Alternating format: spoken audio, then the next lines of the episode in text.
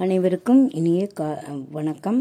சாரல் கல்வி வானொலி மூலம் உங்கள் அனைவரையும் சந்திப்பதில் மிக்க மகிழ்ச்சி. நான் சு லக்ஷ்மி பட்டதாரி ஆசிரியை கணிதம் ஸ்ரீ வரதம் அரசு மகளிர் மேல்நிலைப்பள்ளி வேணுகோபாலபுரம் கடலூர்.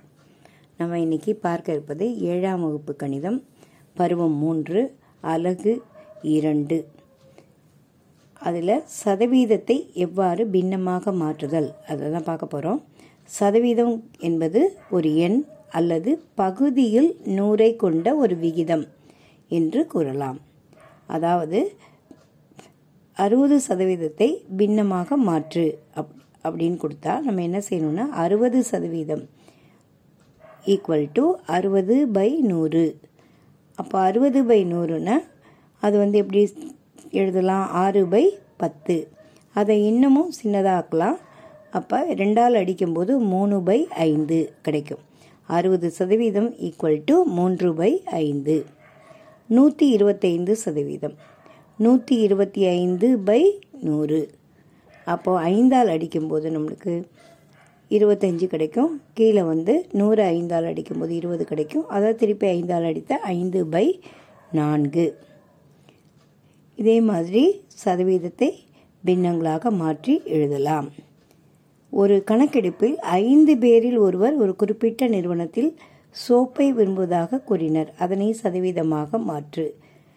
ஐந்து பேரில் ஒருவர் அப்போ ஒன்றுங்கில் ஐந்து பின்னம் வந்து ஒன்றுங்கில் ஐந்து. அதை எவ்வாறு சதவீதமாக மாற்றணும்னா நூறால் பெருக்கணும். ஒன்று பை ஐந்து பெருக்கல் நூறு. அப்போ இருபது சதவீதம் கிடைக்கும். அப்போ இருபது சதவீதம் பேர் அந்த குறிப்பிட்ட நிறுவனத்தின் சோப்பை விரும்புகின்றனர் அப்படிங்கிறது நம்மளுக்கு தெரியும். அதுக்கடுத்தது எல்லா சதவீதங்களும் சேர்க்கப்படும் பொழுது நமக்கு நூறு கிடைக்கிறது என்பது நம்மளுக்கு தெரிய வருது. மொத்தத்தின் அனைத்து பகுதியையும் ஒன்றா சேர்த்தா அது முழுமையாக வருகிறது. அல்லது நூறு சதவீதத்தை தருகிறது.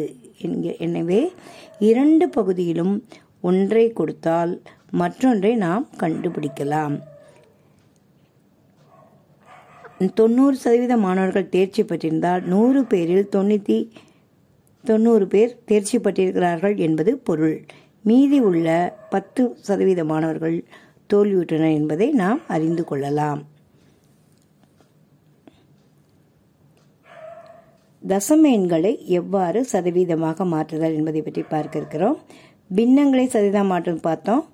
இப்போ தசம எண்களை எவ்வாறு சதவீதமாக மாற்றி எழுதுது என்பதை பார்க்க போகிறோம் இப்போ உதாரணமாக ஜீரோ புள்ளி எட்டு ஐந்து அப்படின்னு கொடுத்துருக்காங்க. இப்போ ஜீரோ புள்ளி எட்டு ஐந்து எப்படி எழுதுவோம்? ஜீரோ புள்ளி எட்டு ஐந்து சதவீதமாக மாற்றணுன்னா நூறால் பெருக்கணும். அப்போது எண்பத்தைந்து பை நூறு அதாவது புள்ளி எடுத்து எழுதும்போது ஜீரோ புள்ளி எட்டு அஞ்சு எண்பத்தஞ்சு பை நூறு எழுதுவோம். இன்ட்டு நூறுன்னு எழுதுவோம். அப்போது எண்பத்தைந்து சதவீதம் கிடைக்கும். ஜீரோ புள்ளி ஜீரோ ஐந்து அப்படின்னா ஐந்து பை நூறு பெருக்கல் நூறு. அப்போ நூறை நூறை அடிச்சுட்டா ஐந்து சதவீதம். ரெண்டு புள்ளி ரெண்டு ஐந்து இரநூத்தி இருபத்தி ஐந்து பை நூறு. பெருக்கல் நூறு சதவீதம். நூறையும் நூறையும் அடிக்கலாம். இப்போ இரநூத்தி இருபத்தஞ்சி சதவீதம். அதாவது புள்ளிக்கு அடுத்து எத்தனை எண்கள் இருக்குன்னு பாரு. ரெண்டு புள்ளி ரெண்டு ஐந்துன்னு அப்போ இரநூத்தி இருபத்தி ஐந்து பை நூறுன்னு நம்ம எழுதலாம். ஜீரோ புள்ளி மூணுன்னு கொடுத்துருந்தா புள்ளிக்கு அப்புறம் ஒரு நம்பர் தானே இருக்குது அப்போ மூணு பை பத்து இன்ட்டு நூறு சதவீதம். தட் இஸ் ஈக்குவல் டு முப்பது சதவீதம். சதவீ சதவீதங்களை எவ்வாறு தசம எண்ணாக மாற்றுதல்? அதை பார்க்க இருக்கிறோம். சத தசம எண்களை சதவீதங்களாக மாற்றுவதை நாம் பார்த்தோம். இப்போ அதனுடைய தலைகீழ் முறை. சதவீதங்களை தசம எண்ணாக எவ்வாறு மாற்றுதல்? அதை பார்க்க போகிறோம் ஐம்பத்தெட்டு சதவீதம். அப்போ ஐம்பத்தெட்டு பை நூறு. அப்போ அதை எப்படி எழுதலாம்? புள்ளி ஐந்து எட்டு அப்படின்னு எழுதலாம். எட்டு சதவீதம். எட்டு பை நூறு. புள்ளி ஜீரோ எட்டு. அப்படின்னு எழுதலாம். அதை வந்து பின்னமாக மாற்றி தான் நம்ம என்ன செய்கிறோம் தீர்வு கண்டுபிடிக்கிறோம். அதுதான் முக்கியமானது. இதுலேருந்து நம்ம பரப்பளவு பரப்பளவையும் மதிப்பீடு செய்வதற்கு இந்த சதவீதங்கள் நமக்கு உதவுகிறது அப்படிங்கிறது நம்மளுக்கு தெரியும். மீதி அடுத்த வகுப்பில் பார்க்கலாம்.